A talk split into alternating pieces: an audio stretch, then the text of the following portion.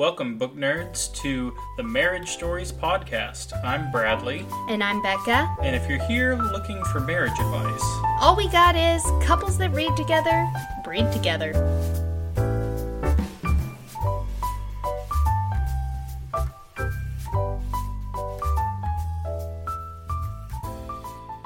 welcome to the Marriage Stories podcast. I'm Bradley, I'm Bekah. And this is the second time we had to do this because I said the name of our podcast wrong. Yeah, plus, why do we even say this? Because we already have the stinger opening. We're just being very welcoming toward our audience of five people. Welcome, welcome, welcome! Yeah, we want to be friendly. We want them to listen. We want them to tell others. Yeah, spread the word. Spread y'all. the word. So, Bekah, what do you read? I am currently reading The Return by Rachel Harrison, and I have binged like half of that book today. Oh my word. I am going to go out there and say that Rachel Harrison trumps even Stephen King when it comes to writing jump scares. okay. Like making you feel that childhood feeling of something being in your closet or underneath your bed. I have read two of Rachel Harrison's books so far, and she does an excellent job of writing just those little back creepy crawling jump scares. Well, if it's back creeping crawling, then it's not a jump scare. There's jump scares like like it'll be like oh, something moved and it ran under my bed or I looked in the mirror and there was this and Oh, okay. like or uh, that kind of thing. I consider that a jump Oh, okay. scare or Giving you. yeah, giving me a jump Okay. scare like oh um this thing is rattling the doorknob or she turned around and her teeth were all sharp and yellow. Okay. Gotcha. Like if you were watching it as a movie, it would be like a jump scare to you. gotcha. Does that make sense? Yeah, that makes sense. So Rachel Harrison's The Return is what I'm reading. What are you currently reading? I'm reading Master of the Void by Wend Raven. Uh, a book was actually sent to me by the author. I'm very excited to read it. I'm about 50, 60 pages into it. I haven't gotten to really sit down and get into it, but I'm enjoying it so far. It's a it's a high fantasy book, um, lots of different magics, so I'm I'm already invested, and I think it's going to be a good read. We kind of have a relationship to the author. She's a friend Very- of a friend of a friend. Very tangentially, yes. well, current reads are not often considered the great American novels, but Or what if I choose to read one? Then it would be a current read. So we were recently listening to Brandon Sanderson's podcast, and they were talking about the great American novel and what that really meant and what could qualify as that. That got us thinking. We're going to steal that idea and we're going to talk about it on our podcast. yeah, it's not stealing. It's a it's a concept that anyone and everyone could uh, ponder. So we just took inspiration from their Okay. episode. They don't own the idea of the great American novel. Yet. Well, yeah, he'll probably start a Kickstarter about it. So, what is, in your opinion, the qualities that a great American novel must have? Non negotiable. So we were talking about this, and I think we decided on the book has to be by an American author. hmm It has to be at least in some way about America, hmm and it has to represent the cultural milieu hmm of a time period in the US. Yeah, I think it has to take place in the U.S. Okay, you can say it like that, or you can use the term cultural milieu. Mhm. Or you can just say it captures the emotions surrounding American culture. We've each come up with a list of five books that we've read that we think would qualify for the contention of the great American novel in some way or other, and we have to defend these. Yep. We have to defend them to each other. Now, just to clarify here, to start off, are we gonna share like you're gonna share all five, and then I'm gonna share all five? Or are we going back and forth? I say we go back and forth for Okay. entertainment's sake. And also, are the are yours in any particular order? No, no Okay, particular order. Mine aren't either. Good. Okay. Okay. So, one thing I noticed going through all these books, thinking, okay, what could qualify, is I kept thinking, ooh, how about that one? No, that's British. Mm. Nope, that one's British. And so that so really. what were a few of those? Well, I was thinking like, well, Lord of the Rings would be, and No. like, oh no, that's obviously British. Also, how does that? It doesn't take place in America at all. Well, it doesn't, but it captures the cultural milieu of. Does it? I don't know. You just wanted to have Lord of the Rings. I want to feel deep and use the word milieu. What does milieu mean? It- Spell milieu. I can do that. um, another one I thought of was Hitchhiker's Guide to the Galaxy. Like, ooh, that's a good one. That Again. well, I quickly realized that that is a British novel. And it does not take place. Well, that's part of the reason it's a British novel. Well, but it doesn't take place in Britain either. Yes, it does. No, it's in space. The first thirty pages are in on in London. Okay. I still love you. Oh, thanks, babe. So I'll go with my first, or just one of them here. Um, I said Slaughterhouse Five Okay. could take the place of the quote Great American Novel. All right, I'm gonna play devil's advocate on that one. None of it takes place in America. Yes, yes, it does. A good majority of it does. Okay, well, none of it that I remember takes place in. His whole life, other than the war in Tralfamadore, yeah, takes well, place all I in remember is the war, well in Tralfamadore. right? But yeah, it, it's an American novel. I'd say it could qualify as it. It is a genre bender for sure. It is Yeah. sci-fi. It is, ho- um, that's not horror, but it's um, I mean, historical. yeah. It's it's a war story. It's really a good mix of everything, and it really captures the just confusion of America at that time. And and Kurt Vonnegut fought in the war at that time, and he suffered PTSD as a result, and that was a big effect on a lot of Americans who fought in the war is today. still is today. So I think it really embraces that culture and really serves as a bit of a snapshot of America in that time. I can see that. You consider that one of your favorite novels of all time, yes? Yes, it's it bounces around in my top five, but it's always in the top five. Okay. I would like to put up The Scarlet Letter. Okay, solid choice. So, it was probably my favorite uh, quote unquote classic that we read in high school. Really? Yep. At the time, I liked it better than To Kill a Mockingbird. Okay. And the more I got to thinking about it in this context as the great American novel, it is an allegory for the creation of America.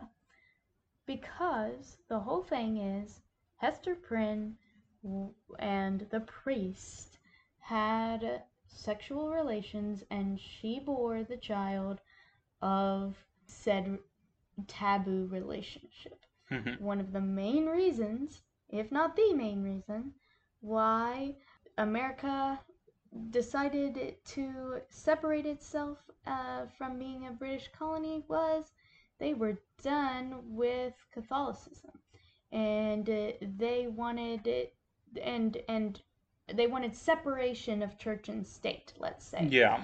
So, not necessarily just Catholicism, but they wanted separation of church and state. And so, this whole book wrestles with the way the whole entire town reacts to this quote unquote crime, and this whole woman's life having to wear the letter A for adultery, but, um, and For look- America. for America looked down upon um, for kind of breaking the rules of the time.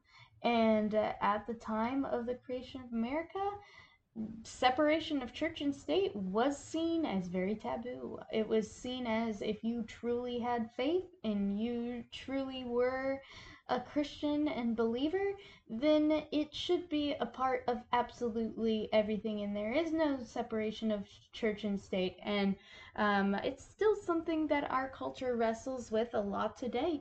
And uh, with uh, the religious.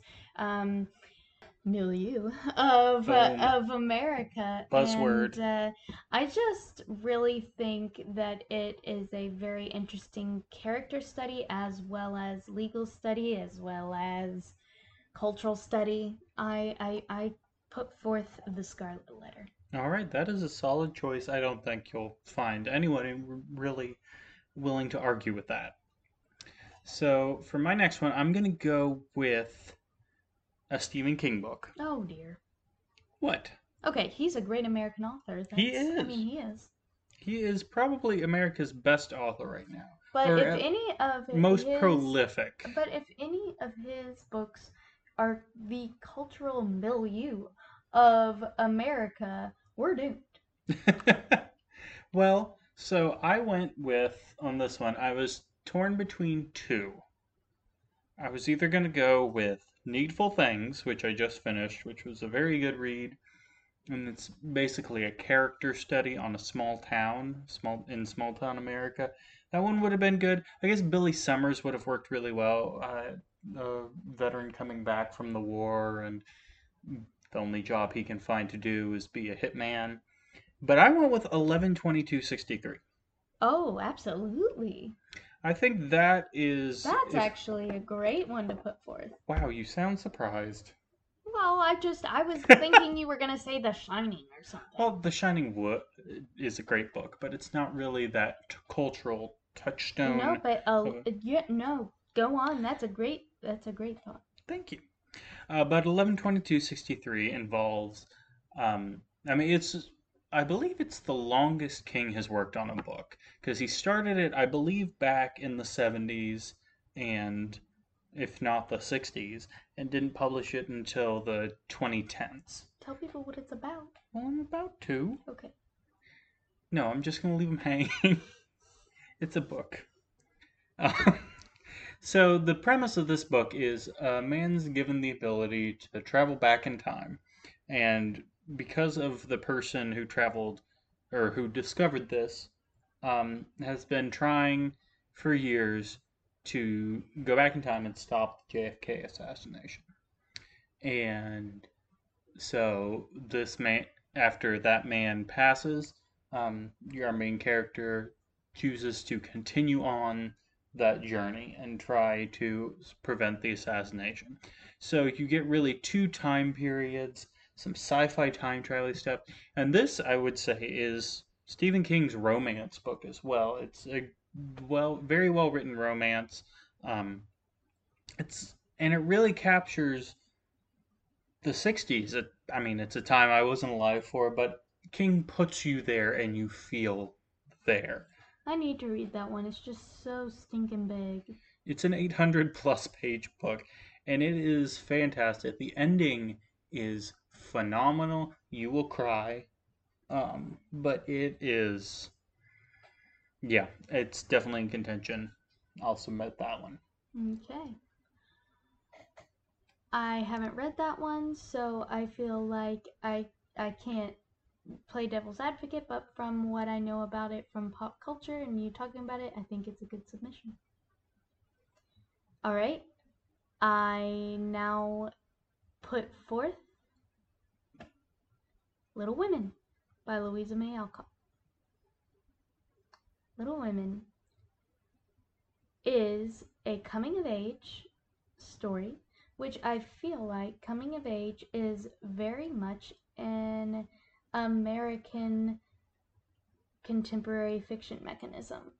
Uh, a lot Yeah. of, of British contemporary fiction, there are some coming of ages, but a lot of them start of age um, or stay in childhood. I think coming of age is, was very popularized, I'll put it that way, um, by uh, American authors.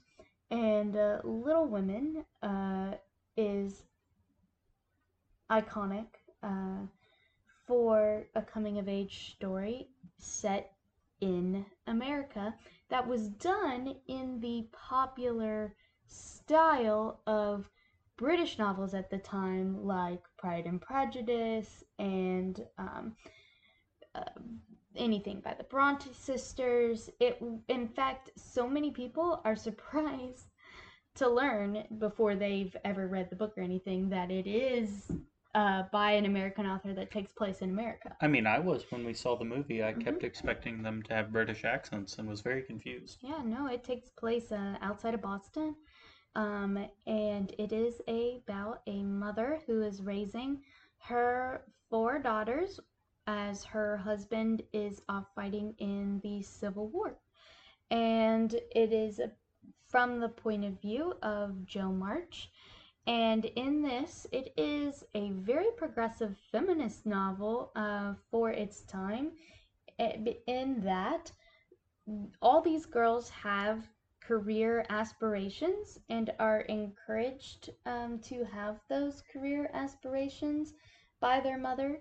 And um, also, Louisa May Alcott herself uh, really fought for her main character to not end up married in the end. Um, in order to publish her book, they made her do that. The most recent adaptation of the movie really portrays that very well. Um, but it was a very progressive book for women at the time.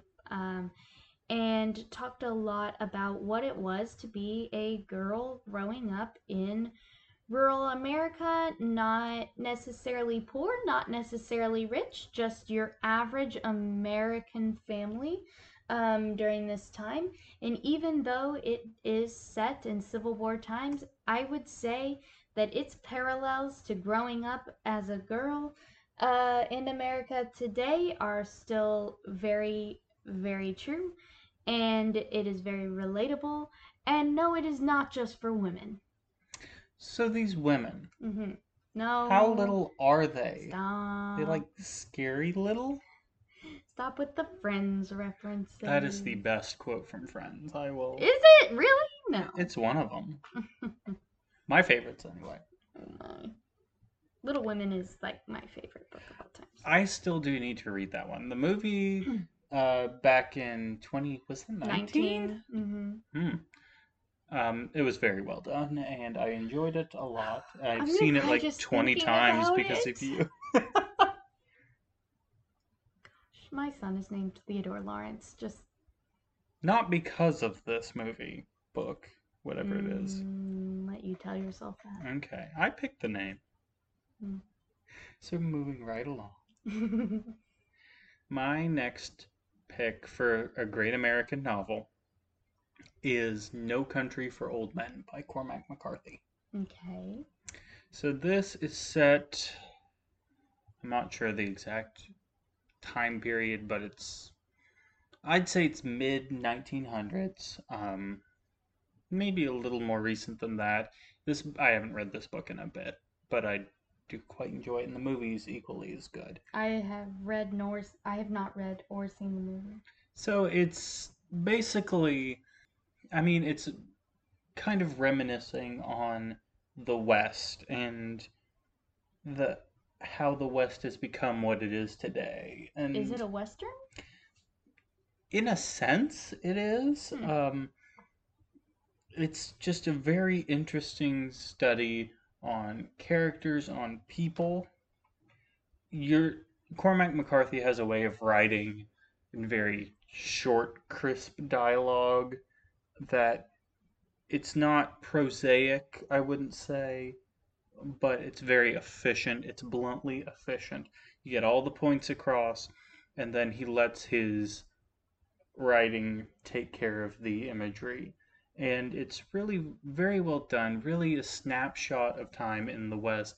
It's kind of searching for, hoping for that older time of when the West was the West and what it's become now. And I very much enjoy that. I think it'd be a solid pick for a great American novel.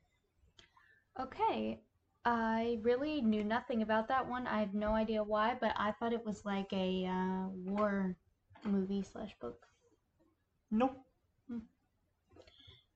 So I do also really like that title, No Country for Old It's a good title. Like, you know, I mean, I feel like that's a very American thing to be like, oh, the good old days. It is, and that's kind of what this captures. Cool. I put forth The Glass Castle by Jeanette Walls. Now, this is actually a memoir. Um, however, it is, I think, the best book I've read about the American dream and the pursuit of the American dream. It is from the point of view of a young girl, I'd say in her preteens, um, as her father moves them all around the US. I mean, I think throughout this book they live in California, Arizona, uh, to West Virginia. Like, because he is constantly running from each scammed business he tried to start to become the next big rich millionaire. Um, which, if you think of it, that is the that was the uh, the American dream. Oh, Uh, sure. Invent something and you will have wealth forever and ever more. However, for those trying to invent something 24/7 that the things they were trying to invent weren't all that great, they um, often became con men um, Mhm. and had to end up running from one town to the next because of it. And their families were just kind of at their whims. And however, I love, love, love, love, love that it takes place, um, or it takes the point of view of the daughter who just thinks the world of her father, even though the event she's uh, describing, you know, he's a hot mess but she thinks he's amazing and she thinks he's going to be the best new inventor and everything. But then as she ages, you are right there with her as she discovers that her father is flawed and human. And that point in each of our lives where we realize that our parents are flawed and human.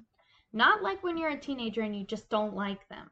No, the real, like, oh, my parents are people realizations, that is something that is very difficult to write and pinpoint. I think, and this book does it very well at the same time, really ca- capturing that um, cliche American dream pursuit. Um, and Jeanette Walls herself actually eh, kind of did get the American dream um, because she is a reporter, um, I think for the New York Times, but uh, so she made it from that impoverished childhood, uh, always chasing the next thing, to becoming the next. I've heard you talk about that one a lot, and I know you very much enjoy that book. I need to see the movie that Oh, there's a movie? about it. Yeah, recently. Who's in it? I don't know. Hmm. I'll look while you say Okay. your next book. So my next one will go with one that I read very recently is Ring Shout by P. Mm. Djèlí Clark. Mm-hmm. Yeah, So- you did talk a lot about that one. Yeah, so I did a full review of this on my Instagram page and talked about it in a prior episode, but I'll just give you the the quick and dirty of this is it's a historical fantasy set in the early 1900s South um, where a group of ex-slaves and free black people hunt Ku Kluxes, which are KKK members who've been turned into monsters. It's so well done, and it really captures that racial tension going on in the U.S. back then, especially, and even still now. Um, it's super well done. I really like Clark's work. He does a great job always. Um, go back and listen to another episode to hear more about it, but it's a great one. I think it would be a solid contender for the Great American Novel. I've heard you talk about that one a lot recently, especially because it is in your top uh, books for the last uh, quarter. hmm Um, and uh, it sounds very interesting for sure. It definitely is. Here I am to say that this actually has a really big cast. Oh, holy cow! Yeah. And wow, I cannot think of anyone better than Woody Harrelson to play Rex, the father. um, but Brie Larson is Jeanette Walls um, a- Hey, as an adult. Walls. Yeah, yeah. So, um, yeah, Max Greenfield from New Girl. uh huh. As a as and Naomi Watts as one of her uh sisters, or no, I'd say that's her mother. Naomi Watts is her mother. So yeah, it's got a pretty big cast, um, and it's available on Netflix. So we should go watch it. We don't have Netflix. We don't. Nope, it's the only one we don't have. We don't have it anymore. Nope, because they kept jumping the price. Hmm. Bummer. Don't worry, we'll watch it sometime. Okay. Okay. I put forth Demon Copperhead by Barbara Kingsolver. Okay. It is one I read just last um, month, and it actually yesterday was announced the 2023 Pulitzer Prize winner. Oh wow. It is the second ever Appalachian novel to ever win the Pulitzer Prize. With Good Earth being the other? No, I, I that's what I thought too. I had never even heard of the other. It was written in 58 and um I forget I forget the name. I I was looking it up, but A Death in the Family. I recognized the not title the when I looked the it up, but- Batman story, right? No, it's I'd say the Batman story is parroting A Death in the Family by James Agee. Well, at least stealing the name of. Right, yeah. So, um it's a memoir, but uh So it's not where the Joker beats the Robin to death. no, it Okay. is the only other Pulitzer Prize winning Appalachian novel. Okay. Now, go drop everything and read Demon Copperhead right now and you'll hate me for it because You're really selling this book. Oh no, I know, but geez, it's so depressing. Um, and sadly, it captures the cultural milieu of. Buzzword. Uh-huh. No, I'm, I'm. We're trying to use that as many times as we can in this. I know, but I have to say boom, buzzword every time. Mm, That'll okay. be what this episode's called. Oh no, I thought it was gonna be called cultural milieu. It could be either one. I think it should be cultural milieu. Or cultural milieu, colon, boom, buzzword. Okay. Anyways, so Demon Copperhead follows a boy. Demon Copperhead is his name. His name's Demon? Yes. Well, what did his parents think he was going? Well, his name is Damon, Okay. but everybody calls him Demon. And Copperhead is because he has bright red, fiery hair. But he doesn't really have a real, true heritage or background last name because of the way he was brought into this world. Um, he is born to a teen mom in a very bad, abusive, trailer druggy situation in Virginia, um, the Central Appalachians.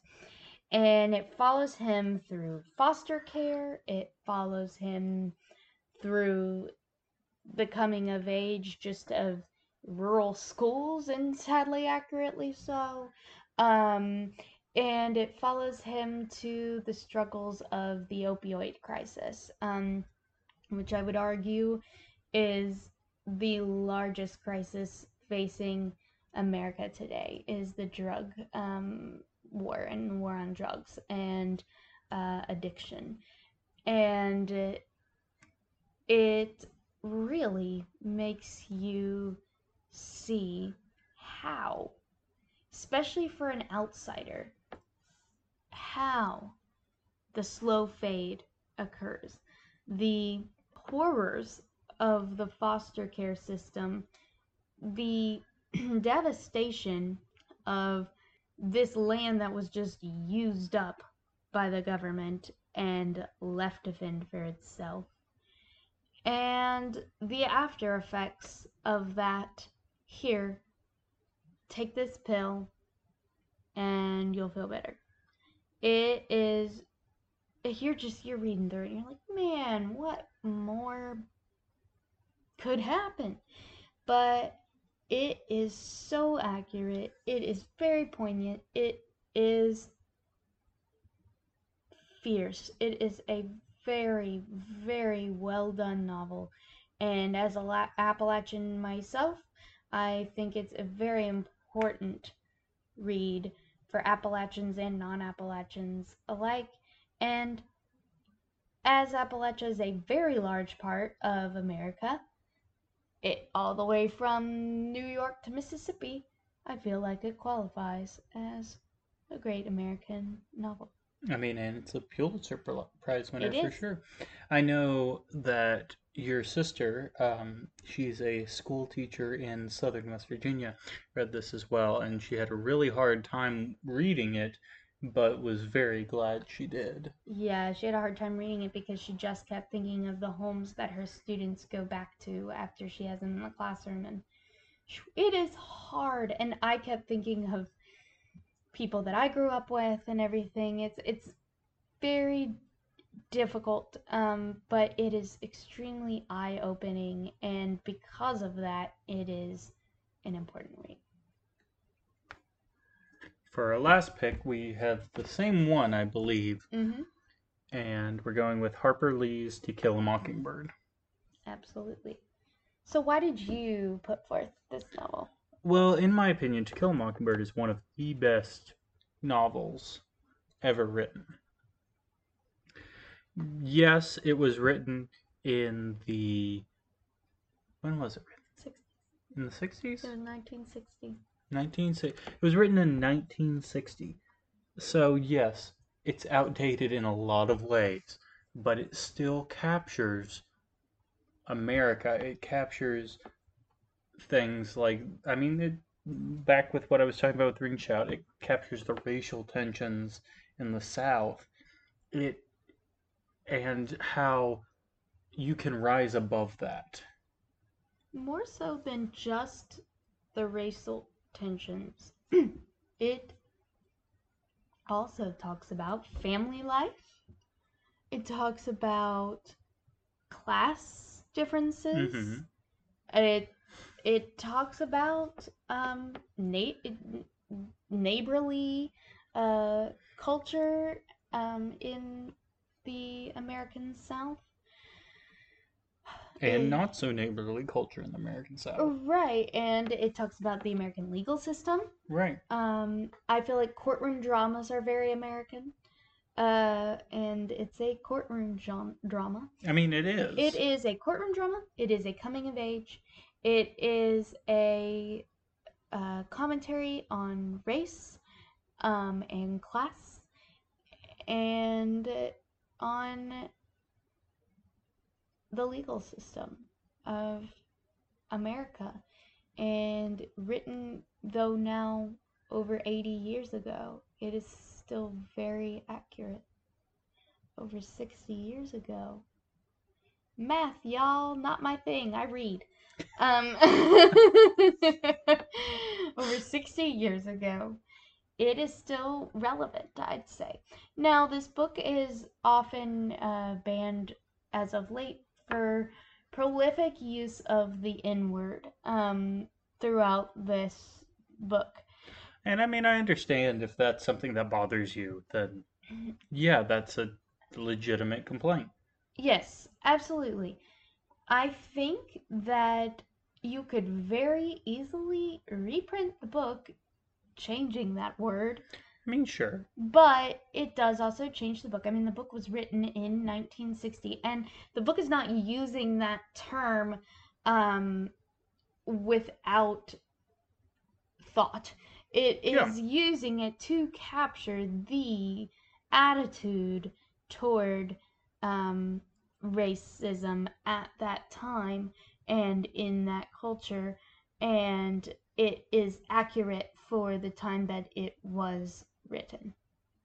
Yeah, I, I totally agree with that. I mean, it's a profound novel. It is, I mean, it's a touchstone of American literature. Like it or lo- like it or not, it is. Mm-hmm. It is. And it, I, we both feel it definitely deserves to be in contention for the great American novel. Absolutely.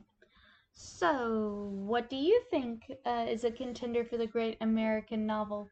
Lots of people also say Gatsby, Yes. Huck Finn, Mm-hmm. um, Moby Dick. These are all other popular um, things if you are to just Google what's the great American novel. All genuinely American novels.